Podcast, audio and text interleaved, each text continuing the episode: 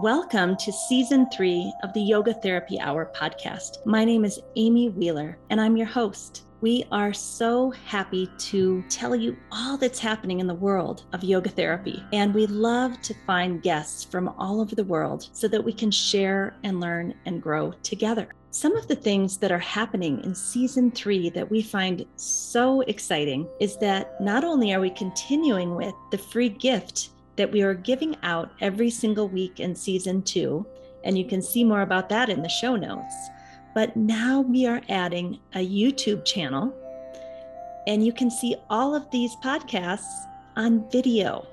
The YouTube channel is called Optimal State with Amy Wheeler. Some people like to watch video. Maybe you want to use it for one of your trainings. These videos on YouTube will be there for you to use for free. We would love your support. We have opened up a Patreon page that is going to help the podcast flourish and grow. You can help us to expand and grow and create more content for you. And we'd love for you to visit the Patreon page, which is called Optimal State and Yoga Therapy Hour podcast. So let's go into our guest today, and please nourish yourself, take time for yourself, and really relax into listening to the podcast. Welcome. Today's interview is with someone I have long admired and was looking forward to meeting today, and it proved to be everything that I had imagined and hoped, and that is with Acharya Shunya, who is the first woman in her Vedic lineage from India to be chosen by her grandfather to lead the lineage going forward. And I was kind of stunned during the interview at the suffering that she has endured throughout her life on many levels, and how she has basically used that suffering to become more sovereign, to know who she is, to know why she's here, to take that suffering and allow it to be transformed into feminine empowerment, to work to uproot the patriarchy, both in men and women and non-binary people, and those patriarchal ideas. And I'm a little hesitant to say this because I don't want to exclude anyone, but I also think it's very important to point out that when I began this podcast, it was in the service of women like Acharya Shunya that I wanted to bring our voices to the world. And of course, we've also had men on the podcast, but most of the men that we've had on the podcast have really embraced their feminine power, frankly. And so this was a big day for me to find such a sovereign woman, just completely grounded in her own being with no apology, not in a way that she is creating violence in the world or excluding people, just the opposite. But to have someone so embodied in her own sense of self, self with a capital S, knowing that she is here in the world for a reason, and she's here to help other women and people interested in feminine empowerment, help us come forward to do our work without apology in the world. So I have to tell you, this interview kind of rocked my world. I'm feeling a little bit tender and vulnerable after talking with her. I feel like I just want to go be quiet for the rest of the day and really take in what she talked about today, which is learning to respect yourself as a woman, learning to put yourself first when needed, learning to not allow anyone else to disrespect you. You have options. You have things that you can do when you're in those situations where you're feeling abandoned or disrespected or unheard. And the 3 goddesses that she talks about in her new book, Roar Like a Goddess, they give us a lot of options to really embody our feminine power. So I introduce you to this amazing woman who has really suffered in this life and is now showing us how to come forth and be completely true to ourselves, showing us how to not abandon ourselves. I think this is what I'm doing with a lot of the women I'm working with in yoga therapy. This is the work.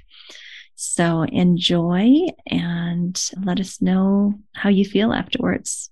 Go to our Facebook page called the Yoga Therapy Hour Facebook group and join that group and give us some feedback. We love to hear what you're thinking about the different podcasts.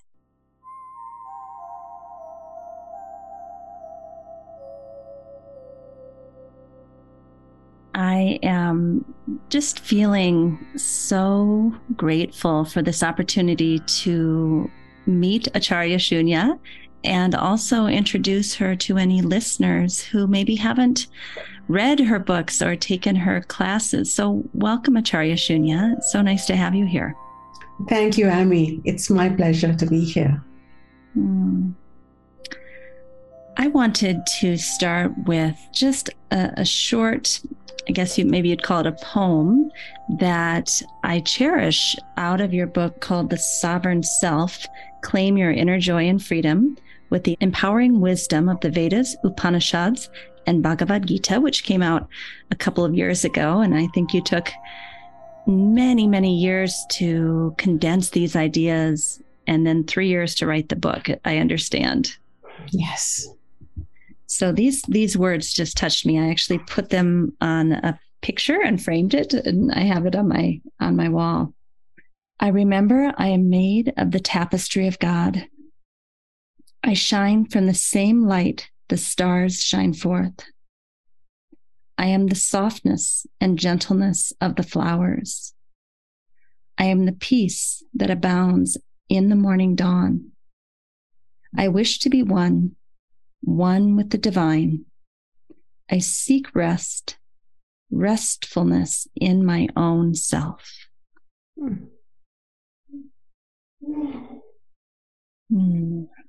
So I'm not sure where we should begin. We didn't make a big formal plan, but I'm really interested in the fact that you are the first woman in your lineage. And I think this lineage goes back, how many? Almost 1,000 years?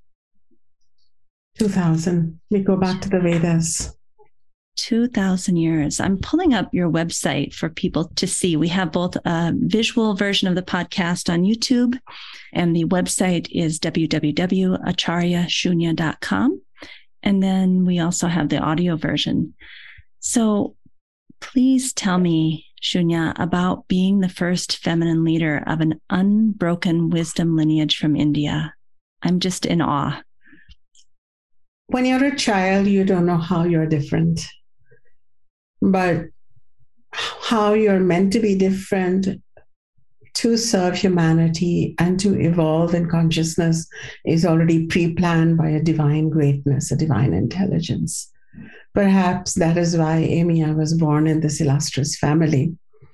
And my grandfather, great-grandfather, my father, these are all very well-known personalities in India and going back further.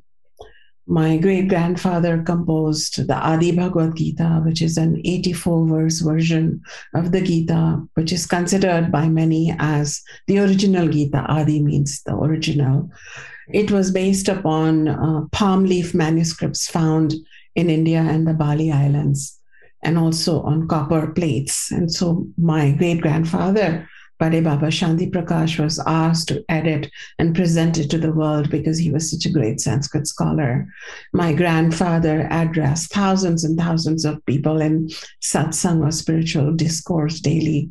My father, who is not here, on this website, but because he's alive and well in his 90s, but he's a scholar of dharma, a playwright, an opinion maker, and he has been awarded with the highest civilian awards in India for his literary contribution, which is taking more and more people towards the light of truth, not religion per se, but to the light of truth. I am their daughter. And I was chosen when I was very young, at the age of 9, by my grandfather, the head of the lineage, to be the next lineage head. And everybody kept quiet. They thought maybe I'm his, favorite grandchild. But he knew that one day I'll be conversing with you and sharing this story. Because amongst a gaggle full of a sister, a couple of male cousins, his disciples who were all male, I was chosen. Can I interrupt? I'm just so curious. This age 9, did they tell you? Did you, you probably couldn't understand, but were you aware that you were chosen? Yes, because I went through a ceremony but I didn't know what chosen means. Mm.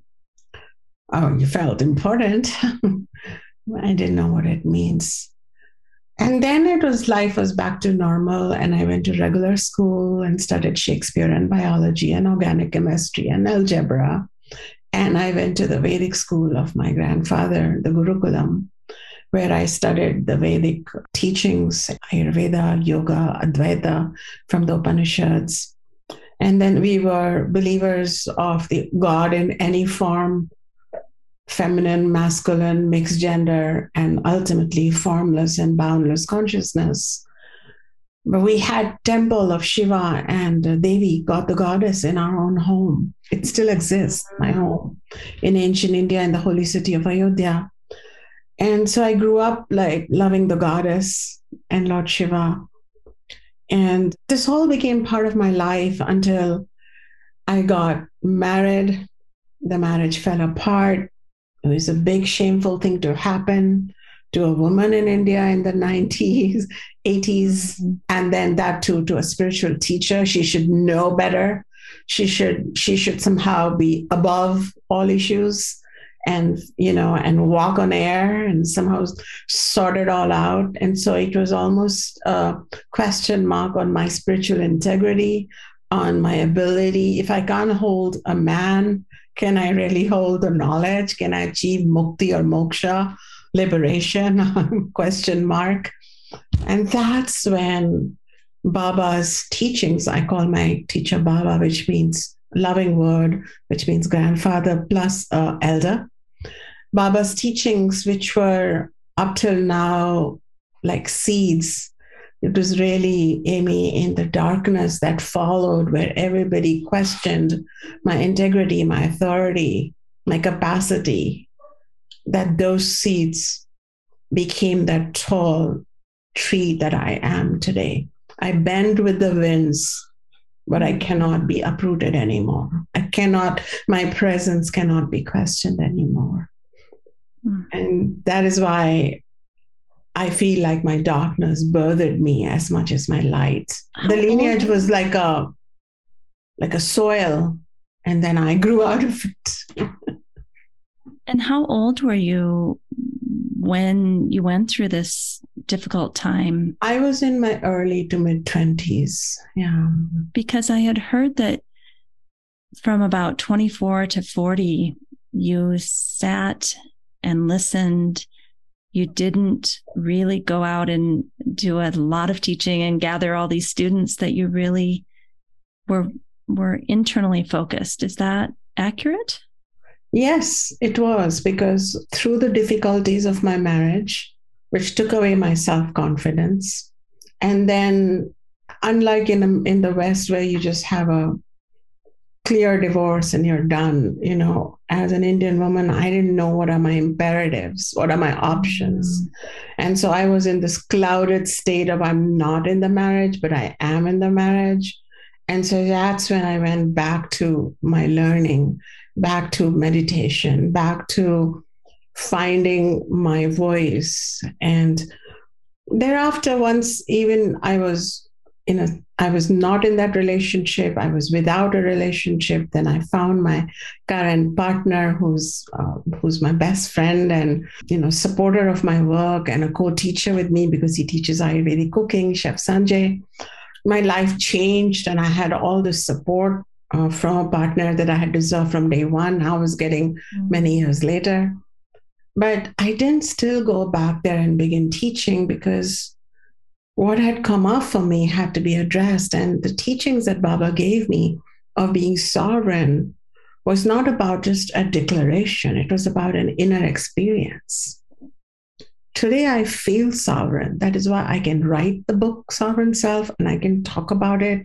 And I can be unapologetic about the time when I was non-sovereign, because now I can be so kind towards that part of me, because I know it was not all of me. But back then I was still muddled. And one thing that people from the tradition do is we don't go out there quickly to, fashion ourselves as teachers. Students find us. The world opens the doors for you to become a teacher. And it just so happened that around my age 40, people started asking me, like, again and again, when are you teaching? I heard you for 5 minutes talk to someone in the gallery there, and I want to study with you. Like things like that started happening. Or I met you in the bookshop and you just looked at me and I knew you're my teacher. Please teach me. These people are still with me learning. Wow. And then I knew that, I've ripened. And I've ripened on the tree of my lineage to become a fruit and lay more, to become a forest down the road with my seeds. And really, it just happened that way, in a very organic, kind of slow way, Amy. That's so beautiful. I think it's so different than most of the teachers of yoga, sadly, that it's almost like a rock star status. And there's a lot of rajas in the mind to keep the wheel going and pushing students through the system. It just sounds so different. It sounds like you did your work, and at some point, as you said, that the students arrived. Yeah, if you remember in Sovereign Self, I've talked about if you carry your dharma, then the dharma carries you at some point. So I was doing the work within me, and then the work began to carry me. Yeah, there's a satisfaction, there's a wholeness there, there's a quietness there. And I don't know if I'm a rock star, if I'm ever going to be one, but I think I feel quite filled with peace and joy. I feel like a rock star inside me. Yeah. Which I didn't feel a long time ago when I went through all the challenges and I lost my way. And yeah. Your lineage must be quite progressive. Number one, to choose you. And then number two, to stand by you and continue to support you as the leader of the tradition through this difficult time. Would you say it's a very progressive lineage? I would say so. Especially my great-grandfather began opening his satsangs to women. So we have a rare photo of women sitting in the satsang. But by my great-grandfather was giving a satsang by the riverbank, but they were sitting like huddled up separately. By the time it was my grandfather's turn, but my great grandfather did something. I'm very proud of him. He allowed for some students of the lower caste to join the Gurukulam, even if because they were so talented and so dedicated. And that kind of brought some furrowed brows towards our lineage and some criticism. But these were male students, not females. Females were allowed to view these teachings from a distance. But then when my grandfather came along, was it 1965? He had already opened the Atma Vidya Sadan, which openly accepted male and female children to study, as well as children of different castes.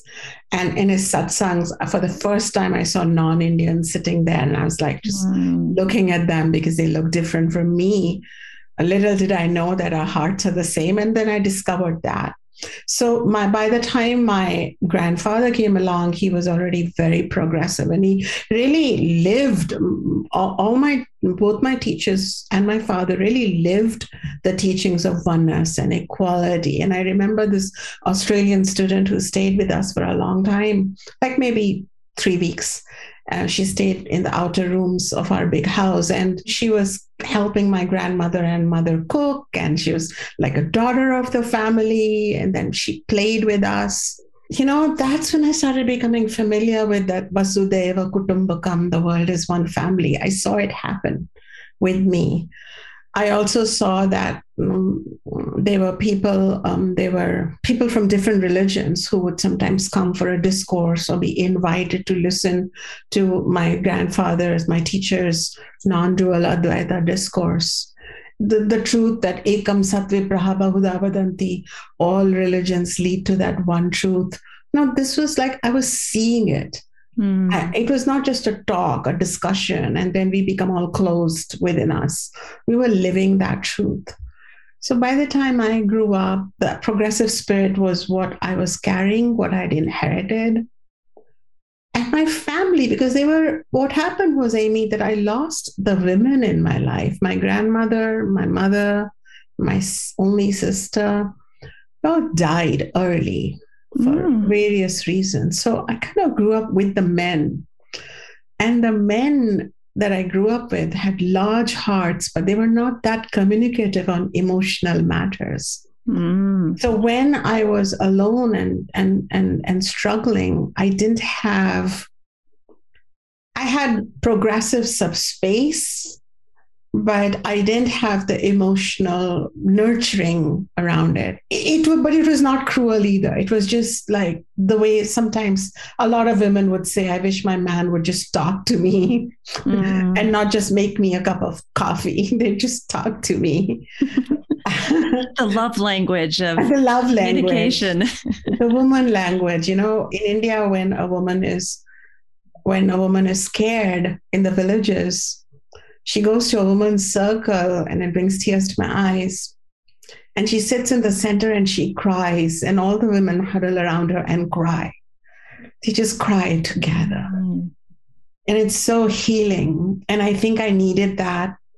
So what I did was, then on the world stage, I cry, I laugh, and I create a huddle circle where we can be in grief and in transcendence of that grief together. I can bring my lineage and its beauty, because it is my grandfather, it is my great-grandfather, it is my father who told me that, Shunya, you may be broken, but you're invincible. You may be caught up in your shadow, but you have so much light, you can't even imagine. And they kept that light on for me. And whenever they looked at me, they never saw me like, oh, she fell down. They always saw me as, wow, what are you going to do next in the world? And that, because you can write your own script, because this pain has not happened to you. It has happened for you. These difficult circumstances are beautifully orchestrated by you yourself to shine over them. And I'm glad they did that. And then I brought my feminine nature to it. And now I'm that unique teacher, which is partly masculine, partly with my knowledge, and feminine in my expression. You know, you might have seen that in Sovereign. Yes, yes. A beautiful marriage of the two. And I can't help but wonder, it sounds like you had support within your own family and lineage, but what about the patriarchy in the rest of India? How did they accept or not accept your light shining so brightly? They rejected me. And even the distant relative network rejected me, because mine was probably the first marriage in my family that had not worked out in thousands of years. And India in general, marriages work out, or they are made to work out. And I was the change bearer in my lineage, in my community. And so we tend to look towards being told, you know, we don't want rejection. We don't want to be told that. And we want to be supported. And I didn't get that language. So that's what became the fodder for me to not only accept myself radically and seek permission for who I am, not from people, but from my own ancient yogic Vedic scriptures, which are so progressive. Right. And that's why, as you know, I have now written, and it's about to be released, my latest, newest book, Roar Like a Goddess. It's all about how to deal not only with patriarchy outside us, but any internalized patriarchy in the form of self-limiting beliefs or internalized shame, internalized tendency to apologize and explain too much, because I found that patriarchy is a demon that doesn't live just in India. It lives worldwide. And it's not just a feudal experience of phenomena. It's found in the most modern cutting edge corridors of technology and media and everywhere. And then I wrote a book about, you know, it begins with, what's the woman's voice? Is it seductive? Is it manipulative? Because we are often told we're seductive or manipulative. Are we nags? Do we over-explain ourselves, or do we just roar with conviction and courage? And we let the forest know we're here, you know? So a feminine empowerment. A feminine empowerment book from a feminine role models, feminist role models, which are Durga, Lakshmi, Saraswati. So that explains why I Roar Like a Goddess, because when I went back into their mythology, because I'm a scriptural nerd and I go into each word of those scriptures, not just on what people are telling other people, which are more patriarchal versions of the stories, but you actually go into the Devi Mahatmya, you go into the Devi Upanishad, you go there and you find that, oh my God, these women are bold and empowered, and they're so comfortable with their feminine side, their beauty, their sexuality, and at the same time, they're empowered and equal. And then you go into the Vedic society, which gave birth to yoga, Ayurveda, Advaita, and these traditions. And the Vedic society says, even for God, there is a verse which I quote in my book, which says how consciousness is God, and consciousness becomes in whatever body it goes into, male, female, transgender, mixed gender, but God remains God. Conscious remains consciousness. It's such a big shout out for equality amongst all binary and non-binary genders. It talks about Ardhanarishwara, the God, which is half male, half female, Shiva, Shakti, combined. It talks about how women should lead armies, how women should drive, navigate ships, how women should become either spiritual teachers or become domestic goddesses, or be a blend of both. So we have all those permissions right there. And then I remember people emailing me, even until recently, well, you're a woman, how come you teach Vedas? You know, this belongs to the males, or how come we have no books authored by yoginis in the ancient time, and they forget that, you know, Yajnavalka's wife was a co-author of Yoga, Yajnavalka, or Maitri was, you know, co-teaching with her partner. So if you choose a narrative that is purely masculine mindset, androcentric, that's fine, but there are strong, bold, feminine teachers, feminine goddesses, feminine heroines, like who went to war, like Lakshmi Bai and countless others, who we can't forget. And then I looked at the world culture and I found what are known as the badass, you know, I'm quoting an article on badass Mongoloid women, or badass African women. And these were ancient women whose remains or anthropological information is available of how they were as powerful as men until recently. So then I even talk about you know, our American heroines and how, you know, whether it was Civil War or whether it was standing up against racism, how we've had legendary teachers here. So Roar Like a Goddess became me finding my huddle circle worldwide, beyond India and beyond, and then not just grieving, but then having this mischievous last laugh. Well, it's not your last laugh, but it's a wonderful thought. And I'm really contemplating, you know, I think the patriarchy has been so strong that it's only natural that most of us have internalized misogyny, and we don't even know that. Like, that's a blind spot to us. How do we find that within ourselves and root it out? Yeah.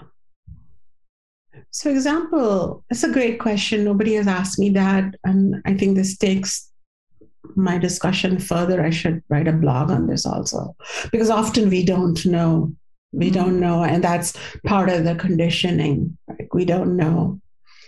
Because when I came from my progressive family full of great ideas, I didn't know how vulnerable and susceptible I was until I met people in the family of my marriage where I walked into, who attacked me left, right, and center, to know that how weak I was. So I wish I had had a checklist before choosing a partner or before getting married, before saying yes, even to an arranged marriage, whatever, you know.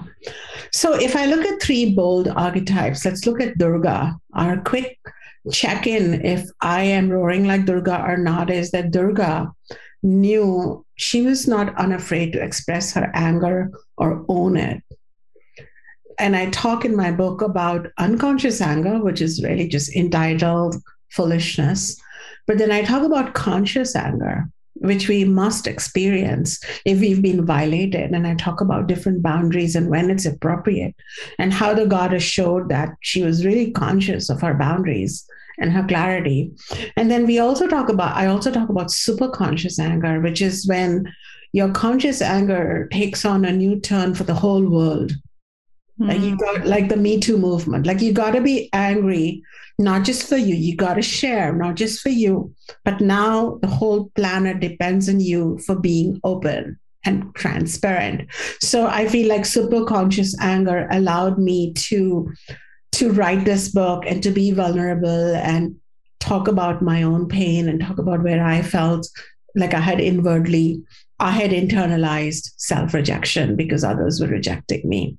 Right. But it's the anger, because it's anger that makes us change things. Like, you know, when we get angry with how we're eating, that we get onto a new diet plan. Yeah. When we get angry with our own body, that we start doing asanas, we get on the mat, you know, when we're angry with our own anxieties, when we start deep breathing. So anger is like a energy changer, a shifter. Mm. And so anger is important, and anger is a protective emotion.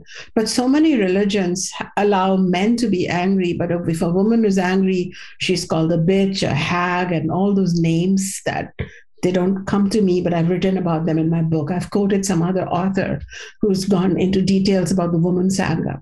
So Black people can be angry. If they're angry, they're dangerous, they're bad, they're illegal. It's illegal. Women can be angry, because then an angry woman is not a woman to begin with. Her fertility, her sexuality, her charm can be questioned. You know, if you're a spiritual teacher, you can't be angry because you've lost your, you know, you're nuts. You're crazy. You should be just peaceful, oming away all the time. Period. That's what I wanted to ask you. I think so many of our listeners are teachers of yoga, Ayurveda. You know, there's almost, after I've had a bout of anger with my faculty or with a student, I have this shame and guilt, like, oh my gosh, I shouldn't have anger. I should be above that. How would you work with me to help me understand that that's okay, to protect myself? If we look at the Indian gods and goddesses, like which the yogic teacher, like Shiva, or Shakti and all these teachers, you know, they have their mudras of Abhaya Mudra, which is where I'm holding my hand, and fear not mudra, like, you know, don't worry, or the giving mudra, you know, what you ask, you shall receive. But in the background, they have a snake wrapped around them, or they're holding a lasso, or they're holding a spear, or, you know, because that's in the background. So it's a perfect, the deity is a perfect meditation on how we should be. We should, by first nature, be soft and peaceful and kind of adaptable. And also there is a dharma, which I talk about in my book, Sovereign Self, accommodative, kshanti, K-S-H-A-N-T-I. Not only shanti, peace, but kshanti. Like, people are silly and goofy and ignorant, so we shouldn't get irritable and we should accommodate them most of the time. But if they are violating dharma, if they are violating dharma for you, your loved ones, your dependees, or for the planet, or for nature, or for the animals and trees who can't protect themselves, then you have to experience your anger. And then you have to let that anger inform you, not to become violence, because violence is a high-level choice that if you're, you know, in the police or the army, you have to take it, but not. But at least your anger should allow you to speak differently, straightforward manner, address the situation. And you should allow your anger to even, you know, allow some change in your usual manner of speaking. So if I were to speak to a student and say, that's really nice, that's wonderful, but if I feel like they're violating dharma, then I have to be able to experience my anger. Otherwise, I'm not in touch with reality. I'm bypassing. And then I have to allow that anger to say, excuse me, when you did that, I said, that's okay. But now on second thoughts, that's not okay. And I'd like to discuss this. Otherwise, you need to leave my kula now. That's that. You know, because I'm protecting all the other people, my other students or whatever, you know. Yes, I love it. So Durga gives us the permission to experience a divine rage. It's happening for a reason. And if you're a woman, or you're a feminine gender identified being, or if you're a person of a color that is not mainstream, or you're in a society that is not safe, then you need to especially value your rage. Mm. You don't let anybody take it away from you, and ask it what it's telling you. And remember that Durga represents that divine rage that becomes an agent for conscious change. Yeah. And then Lakshmi represents, you know, you've seen Lakshmi, you know, she's holding dollars and money. So she represents wealth. But then I kept thinking about it, and actually she represents the ultimate wealth comes from self-respect and from self-value. And for that, I went into her mythology, which is rarely talked about. She's always shown as a spouse of Vishnu, as a divine mother, divine father. But if you go deeper into the mythology, you find out that, you know, prior to meeting Vishnu, she has lived in different situations. And once she was living in the heavens. And she was behind the scene goddess making heaven, like really a beautiful place to be at, you know, with wealth and prosperity and eternal spring.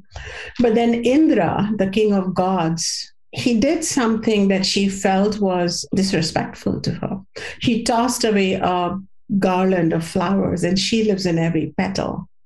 So she felt tossed. Mm-hmm. And unlike us women who get tossed and then stay around to be tossed again, once was enough for her, because she's a goddess, so she channeled rage. And then she left, so she made some difference.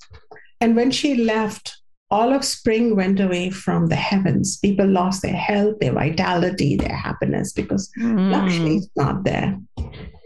It's only when they churned the ocean that she re-returned, and she saw Vishnu. And among a host of eyes that were looking at her saying, hopefully Lakshmi will come to us and we'll become wealthy, only Vishnu, the masculine deity, looked at her, and his eyes represented pure love, no need, no possessiveness, no greed, no emptiness that she was going to fill, just wholeness. Wholeness met wholeness. And she put a garland on him, and they became together forever. But Lakshmi could not have achieved this status as divine mother and, you know, be with her ultimate love, who was her equal, if she had not chosen to self-value herself. So this legend, I've known this for many years, and somewhere it has allowed me, Amy, to change agreements, change situations. People, you know, we get comfortable in situations. I change them. It's like, I'm not comfortable. I'm not finding the self-respect and the self-value. And I don't do it impulsively. Because I'm a yogini, so I won't do it impulsively. I'll give it many months of conscious consideration. And then in a super conscious moment, I will get up and change all the agreements, period. People will blame me, complain, bewail. It's over. It's over. New situations, greater self-value, new friends, new partnerships. And I know that I've not done anything wrong because my dharma spine gets stronger because of it. So I'm resonating with this so clearly. Yeah. And it's time we women had this conversation. And guess what happened in India in my first marriage? I was told to smile like Lakshmi, to give children like Lakshmi, to cook food like Lakshmi, to sweep the house like Lakshmi, because Lakshmi is the giver of gifts to all these entitled patriarchal people. Just give gifts. Keep smiling, keep pretending that you are this glamorous goddess who can just be sexual and domesticated at the same time, and be the house help on the side too. Without giving her the dignity that she deserves. Yes. So I brought, you know, I talk about these kind of legends really, you know, that were less exposed, but they are there. But so for you, you asked, how can we know if we are internalizing misogyny or not? Well, are you self-valuing yourself? Mm-hmm. And how many times have you forgiven someone, and is your forgiveness easy? And then in the Lakshmi section, I talk about things like, yes, it's good to be content. And, you know, women's nature is to be content because we are child bearers. But is your contentment containment now? Have you become contained because of society's conditioning? Yes, it's good to be generous. And I talk about how the Vedas talk about unconditional generosity.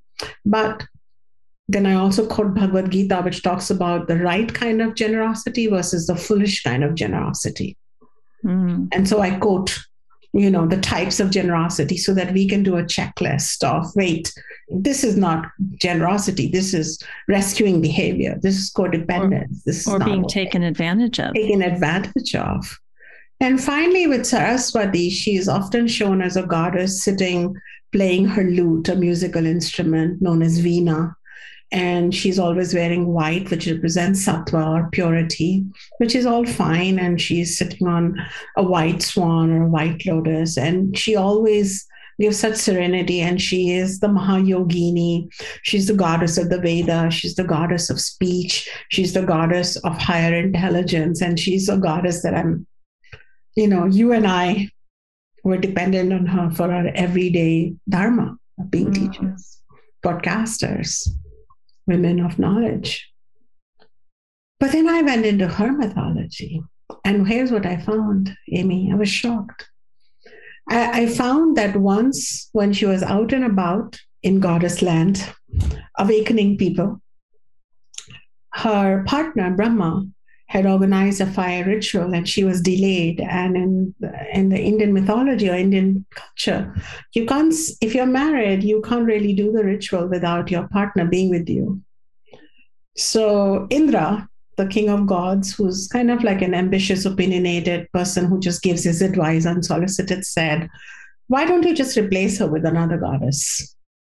They're all the same. Like a woman is objectified, change this body with another body. And Brahma didn't do that as yet, but at least he listened to this advice, and Saraswati walked in with people talking about how she can just be replaced by another body. She didn't lose it externally. She was very peaceful, but in a very peaceful way, she said, you cannot replace me, and I am offended, and I'm not going to be part of this ritual. And she left. she stayed in the marriage. So I kind of feel like it's like this open-ended marriage, but Saraswati does her own thing. So to me, it's about, if you're in a marriage, whether it's of equals, like Lakshmi is with Vishnu, or not, if you're in any partnership where it's a creative partnership, Brahma is the creator and she is his muse, that's fine. They're together, but she does her own things. And I write in a funny way about how Saraswati is never seen on goddess baby showers and engagements, and they're never seen as a couple. She's like really doing her own thing, and that's why she's playing her music. And I really feel that's the kind of partnership I enjoy with my partner, even though my partner, my husband, has not done what Brahma did to her, like try to replace her. But, you know, he's a chef and he's cooking or enjoying something, and I'm writing my book or I'm meditating. Like, we're doing different things in the same household. So when we meet from our happiness, our fullness, but not from this need to change each other's, you know, profession. And as a woman, I don't cook, and my husband is the main person who cooks in our home, which is quite routine, but I've still heard women picking those extra tabs. You know, they do all the work outside, then they come home, then they cook, and they pick up more after their children or their partner. Well, you know, Saraswati archetype then means really honing into your swadharma or your propensity. I'm a spiritual teacher. The whole universe co-conspired to make me a spiritual teacher. Well, that's going to get my maximum attention more than my marriage or my in-laws or my neighbors or a cocktail party invitation from, you know, someone 5 streets down the road. That's not what I do. While being in the world, in the society, in a marriage, in a conventional setup. Does that, Amy, make sense? I love that. And I just have one question. Do you think Saraswati took that pain of abandonment with her and kind of transformed it into wisdom? Or yes. Oh, yes. Okay. So she faced her trauma, but she didn't do it by falling apart. This is where she used knowledge. I talk in the book about how she faced her trauma. She faced her abandonment, but then she left. And then what did she do when she's playing the music? She's really flowing love towards herself. Mm. And that's where in the book, Roar Like a Goddess, I talk about how I had abandoned a part of me, you know, the divorced part of me, the rejected 20-something part of me, the failed part of me. I didn't consciously abandon her, but you know, you kind of move on in life. Mm-hmm. So then in the book, I brought her out, and she comes out of me with dark circles, and she's all withered and rejected. And then I hold her and I bring her as much respect as a 55-year-old celebrated author and teacher is getting. So I bring her out. So when she's playing her music, it's not just the Saraswati we see, but the rejected part of her is right there. She is representing radical self-acceptance and self-love, and using higher knowledge to remember that she is more than just a spurned wife. Yeah, it makes me think like she has defined who she is from the inside out. Those are the words. She has defined. And she didn't even like leave the partnership. That's all. I find that too fascinating. Mm. It's like you know how you could be in a partnership, personal or professional, where some things are working and some things are not. So she kind of made it work for her. Yeah. Like, you know, what works for her? She could negotiate. I think a lot of women that I work with in yoga therapy, they're somewhere between Lakshmi just saying, well, you know, I'm out of here, versus Saraswati, like, well, could I stay and have financial security, but mainly get my emotional needs met for my children and my women friends and family? Like, you know, it's they're really teetering back and forth, and there's the Durga anger. Yeah. But now they can stay in a situation. But the next level invitation is, don't tether back and forth. Play your music. Have some fun. Like, let's make it conscious that you may not get the perfect partner, Like Brahma was, is a male god deity in Hinduism. So it's not like he was an evil character, but it's like how even good men can sometimes get influenced when they're all drinking together. Mm. When all the boys are drinking, then they think of something. Or the boys club at work. The boys club at work, and then they crack some jokes, or they say things that are not exactly something respectful. So it's not like Brahma was thinking of replacing Saraswati, but he had guests who was suggesting to him brazenly to do that. I just have to stop there for a minute, because I've been in this situation professionally where there are men being very disrespectful to me as a 50-year-old woman who's been a college professor for 25 years. Like, I'm not a little girl, but the men in the group are acting like I am.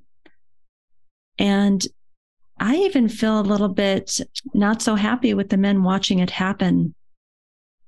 Even though maybe they didn't say anything, they allowed it to happen. They allowed the sexual harassment. They allowed the disrespect.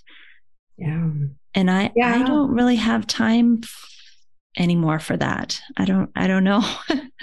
Yeah, absolutely. I think Time's Up is another hashtag movement going on. And this is the passive supporters of patriarchy, men and women too, who don't speak up. Right. And if I had not brought in the term patriarchy, if I had just kept it about the goddesses and how it's an invitation and let's all just come around and sing, maybe this book can be even more popular. Mm-hmm. But I just couldn't be that passive person anymore saying this doesn't exist. And I didn't want to pretend like I've not gone through it. And I appreciate you being honest about how you've been. We've all been, dealing with it. I saw an interview of the former CEO of Pepsi, and I'm forgetting her name, an Indian woman. And I can't believe I'm forgetting her name, but she's very famous. And she was talking about how she's a CEO of Pepsi, and she's coming back at 2 a.m. at night. And her own mother is at home. Her mother, not her mother-in-law, calls her to say, while you're coming, when are you going to be home? Like, as if she's wasting her time. And then the kids need you, blah, blah, blah. And when you're on your way home, pick up a can of milk, while her husband is at home sleeping in the bed. So she shares about how she her work was not taken seriously. Her stress was not taken seriously. And she had to fill the need for that can of milk while the man in the house was asleep. And her own mother was not supportive of her, because her culture sees her as the provider of milk and children in the household. And to not be comfortable with such people in our lives is, I think, a goddess thing to do, or at least to note that, where am I getting the support? Where am I not? I think we women have to change the conversation, and more talks on women leaderships, and more organizations run by women, and more countries headed by women would be a welcome change. And initially, these women would behave in patriarchally conditioned manner, but gradually, men and women and people of non-binary genders, we all have a connection with the divine feminine, because we are all children of that divine mother. And we will all be able to flow greater wholeness, greater flexibility, and greater opportunity for everyone. So I think there is a tilting towards the masculine way of leadership, criticism, commentary, narrative, and it all needs to be a little balanced, I feel. Earlier, I used to get a little intimidated by such men in the spiritual world, especially the monks and the ones who said, I've zipped up my genitals. Look how holy I am. Look at me. I'm celibate. Woohoo. Now I'm like, you have a problem. Do you say that? The Vedas don't ask you to be celibate. It's a total choice. You're just trying to show off, like how, and then we all know how that goes, right? Mm-hmm. So Now are you outspoken? If you see an injustice or someone not respecting you, do you speak up in the moment? If somebody's not respecting me or someone in front of me, I will speak up. I will not scream, but I will scream if I have to, but I will speak up. I will call it out.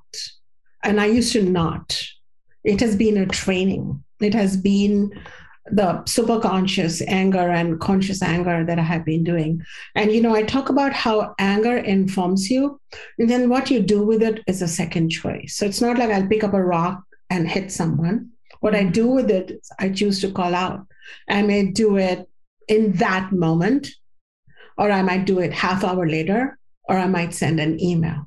Mm-hmm. But I will take action. Otherwise, I cannot roar. My roar will be damaged. And I have worked all my life to reclaim my roar. And then when I say it, because I'm a female and I'm a healthy, functional female, I will say it in my feminine way. I won't pretend to be neutral. Like, I really respect my emotions, Amy. I might have tears in my eyes. My voice might be shaky, but I will say it. It's getting less shaky with practice. Yeah. Yeah. I had a moment this week where I needed to speak my truth and my voice shook the whole conversation. And I was a little embarrassed, but I thought, in the past, I wouldn't have spoken my truth. So this is a step towards huge sovereignty. Huge. I must applaud you. I've had really shaky conversations, but they have taken me very far. So, yeah. Well, let's pull up your new book, which is on pre-order right now, called Roar Like a Goddess. When is it going to come out? It's coming out on September 6th. And very excited about it. Well, I, for one, am getting off this call and ordering it. Where can we order it from? Everywhere people order books: Barnes & Nobles, Amazon, Indie Books, Bookshop, Sounds True itself. And I wanted to share that when you order this book, Amy, I hope you order the audio book too. Because when I recorded the audiobook, it was unhinged. Like my publisher, Sounds True, and their audio team allowed me to just speak off the cuff. And I want to share this with you, and it may sound a little strange, but I felt like the goddesses were present. And sometimes I would have tears running down me. And I spoke so in connection with that truth. And then I found that there were these two male recording artists. And when I was crying, they were crying. When I was raging, they were raging. And we had quite an experience, quite a dance creating that.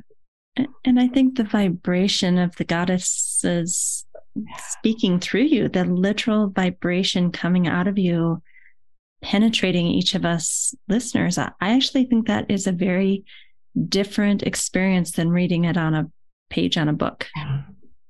Yeah, like reading it is helpful because we want to make notes and, you know, make our own thing. But then listening would be like activating, awakening that goddess, because that power, that Shakti, dwells within each one of us.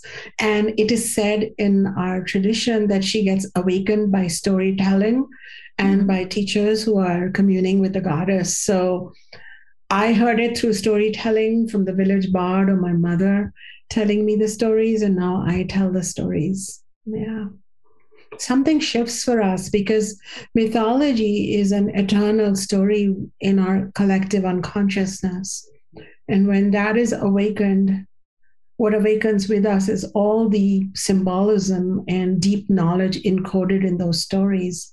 So those who have heard this podcast and heard the story of Lakshmi choosing self-respect, or Saraswati embracing all of herself and filling up her own gaps with her own soul music, and Durga not fearing her own rage, but using it as speaking power to truth, then something's going to shift in them. It happened with me. When I heard it from my teacher, from my mother, from the one village bard who used to say it very dramatically, you know, my DNA changed. It's just that. Your epigenetics, little switches started to flip.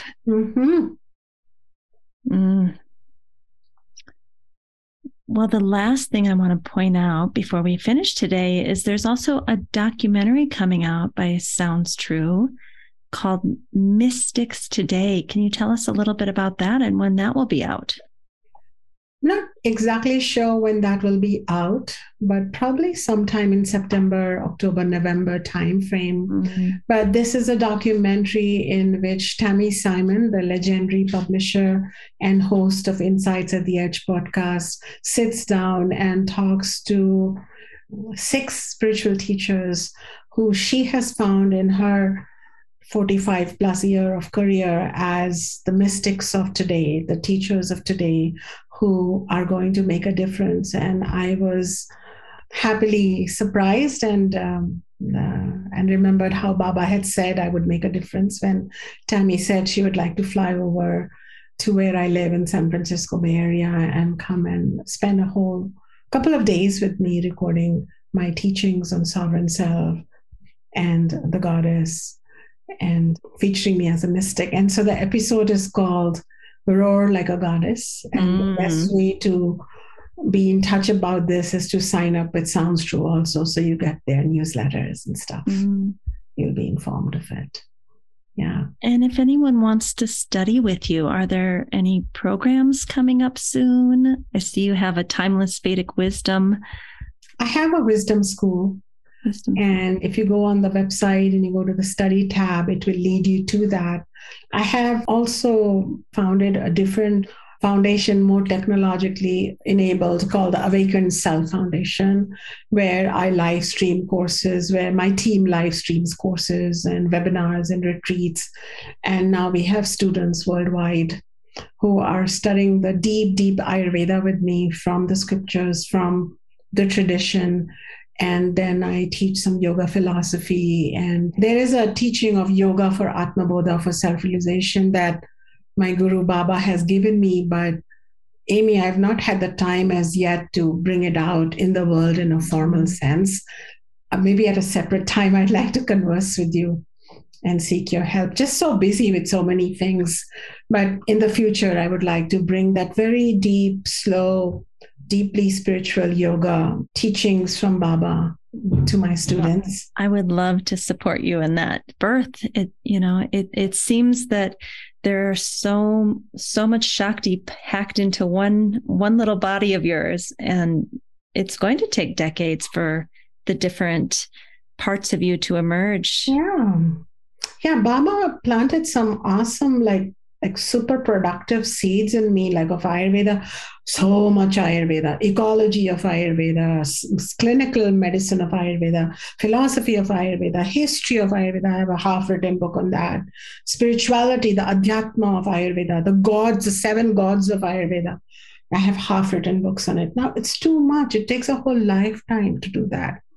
Then if you go to yoga, then yoga philosophies of Yajnavalkya, of Patanjali, of the Bhagavad Gita, then Baba's yoga for Atma Bodha. It's like, wow.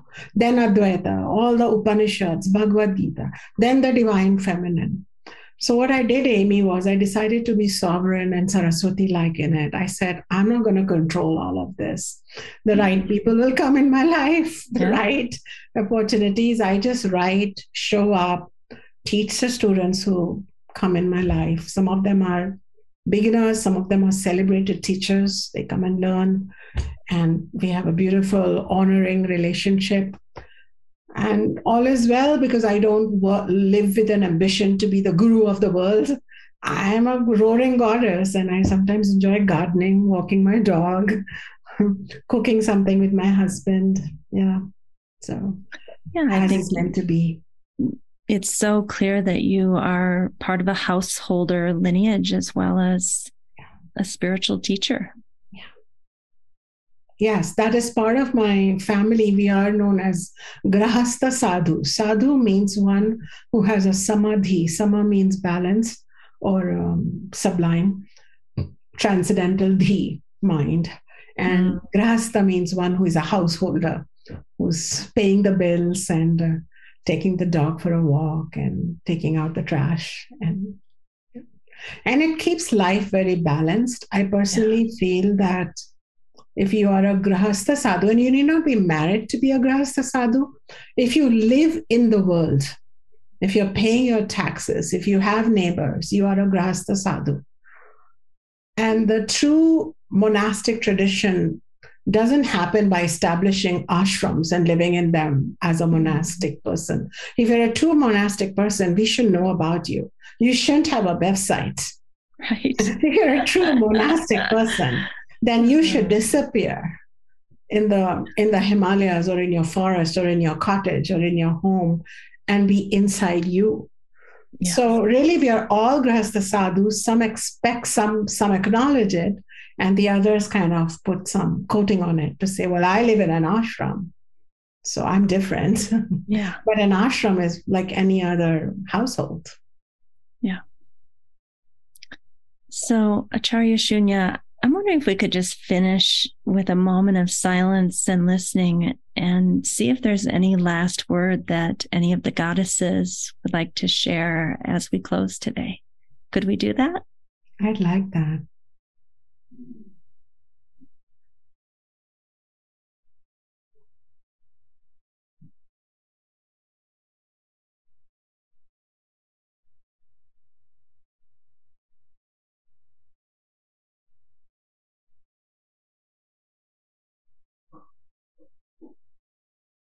Yeah, I just received the word for all the yoginis out there and all the yogis. And Durga says, do the work of forwarding these teachings, but do it with power. Do it with your soul power, your Shakti intact.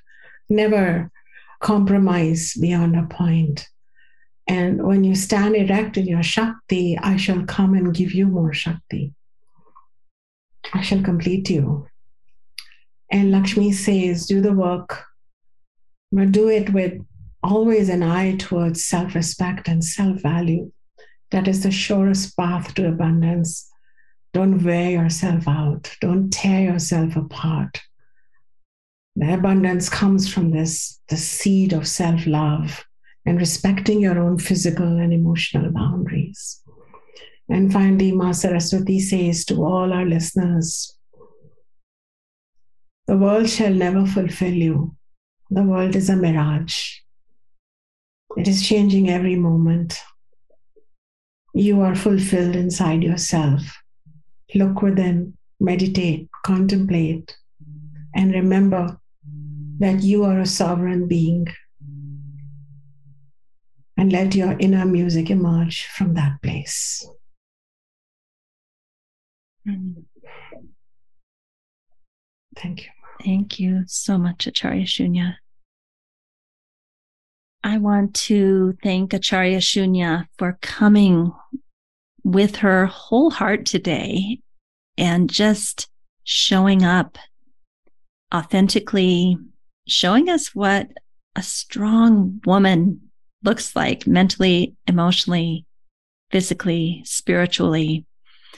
A woman who's willing to get quiet and listen within and be self-determined through her own dharma. After Acharya Shunya and I finished our conversation, we both admitted to each other that being in this world of yoga where there's a constant hamster wheel of create a program, get people interested, certify people. Those people take your 20, 30, 40 years of wisdom and recreate it as their own. Then you're on to the next thing, the next book, you're marketing again. Like, it's exhausting. And we admitted to each other that won't it be nice when we can just be quiet and be with the teachings, period.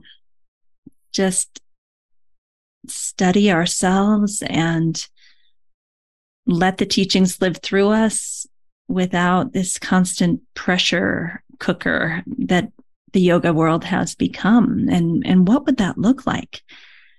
How can we sustain ourselves if we're not on the flywheel? So this is something I'd like to leave all of you with. I know so many of you have contemplated this in your own life. You came into yoga because it healed you. It made you feel happy and healthy and whole. And then you thought, everyone needs to know about this. And then you got in the grinder and maybe even lost some of your own joy around the teachings while in this grinder.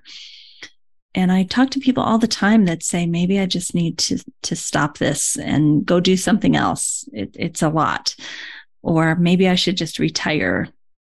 And I can understand that. But I also think it's a very precious human life that we have. And we came to this place with these people. We're blessed with the teachings, and it's not actually an option to just say, I'm done, I'm gone, I don't want to do this. We are in some way required to pass that on through our children, through our colleagues, through the people at the grocery store or the gardeners or our loved ones. We will pass this on. It's not just going to stay inside of us, but I think we can all relate to that feeling of just wanting to go inward and starting to de-link from the outside world and the rajas and tamas that creates in our mind, and really preferring a more sattvic nature. So I'll just leave you with that, reflecting on that for yourself. And what does it mean to you to be a yoga teacher, a yoga therapist, a yoga practitioner? What does it mean? And can you find this balance in your life where there's enough internal focus and nourishment, and there's also this giving to the world who needs us more now than ever? Thank you for listening today. Please don't forget to sign up for our newsletter mailing list, where we give you a free gift every single week. It's usually something that the guest has been talking about, like a book chapter or an article or an infographic. Check out the show notes for that. Thank you for listening today. Don't forget, we have a new YouTube channel called Optimal State with Amy Wheeler. We also have a new Patreon page where you can support us to bring you the most excellent content. And that is Optimal State and the Yoga Therapy Hour Patreon page. Also, you could write us a review on most major platforms that host podcasts. Give us 5 stars if you appreciate the show, and tell us what you love so that we can do more of that. Finally, we support several nonprofit organizations through this podcast. See the show notes to understand how you can help. If you'd like to be a guest or a sponsor for this program, contact us at the email welcome@theoptimalstate.com. Welcome@theoptimalstate.com. And finally, a special thank you to our team here at Optimal State. We are truly a global family. George Mantuan, one of our executive producers. Adam Satchell, senior media producer and sound engineer from the Philippines. Krishna Panchal, a producer from Canada. Modupe Abdullahi, who does the show notes and is an editor for us from Nigeria. And Peter Morley, who wrote and produced the music for this show, who lives in Australia. Find more about Peter's work at www.zenmusic.biz.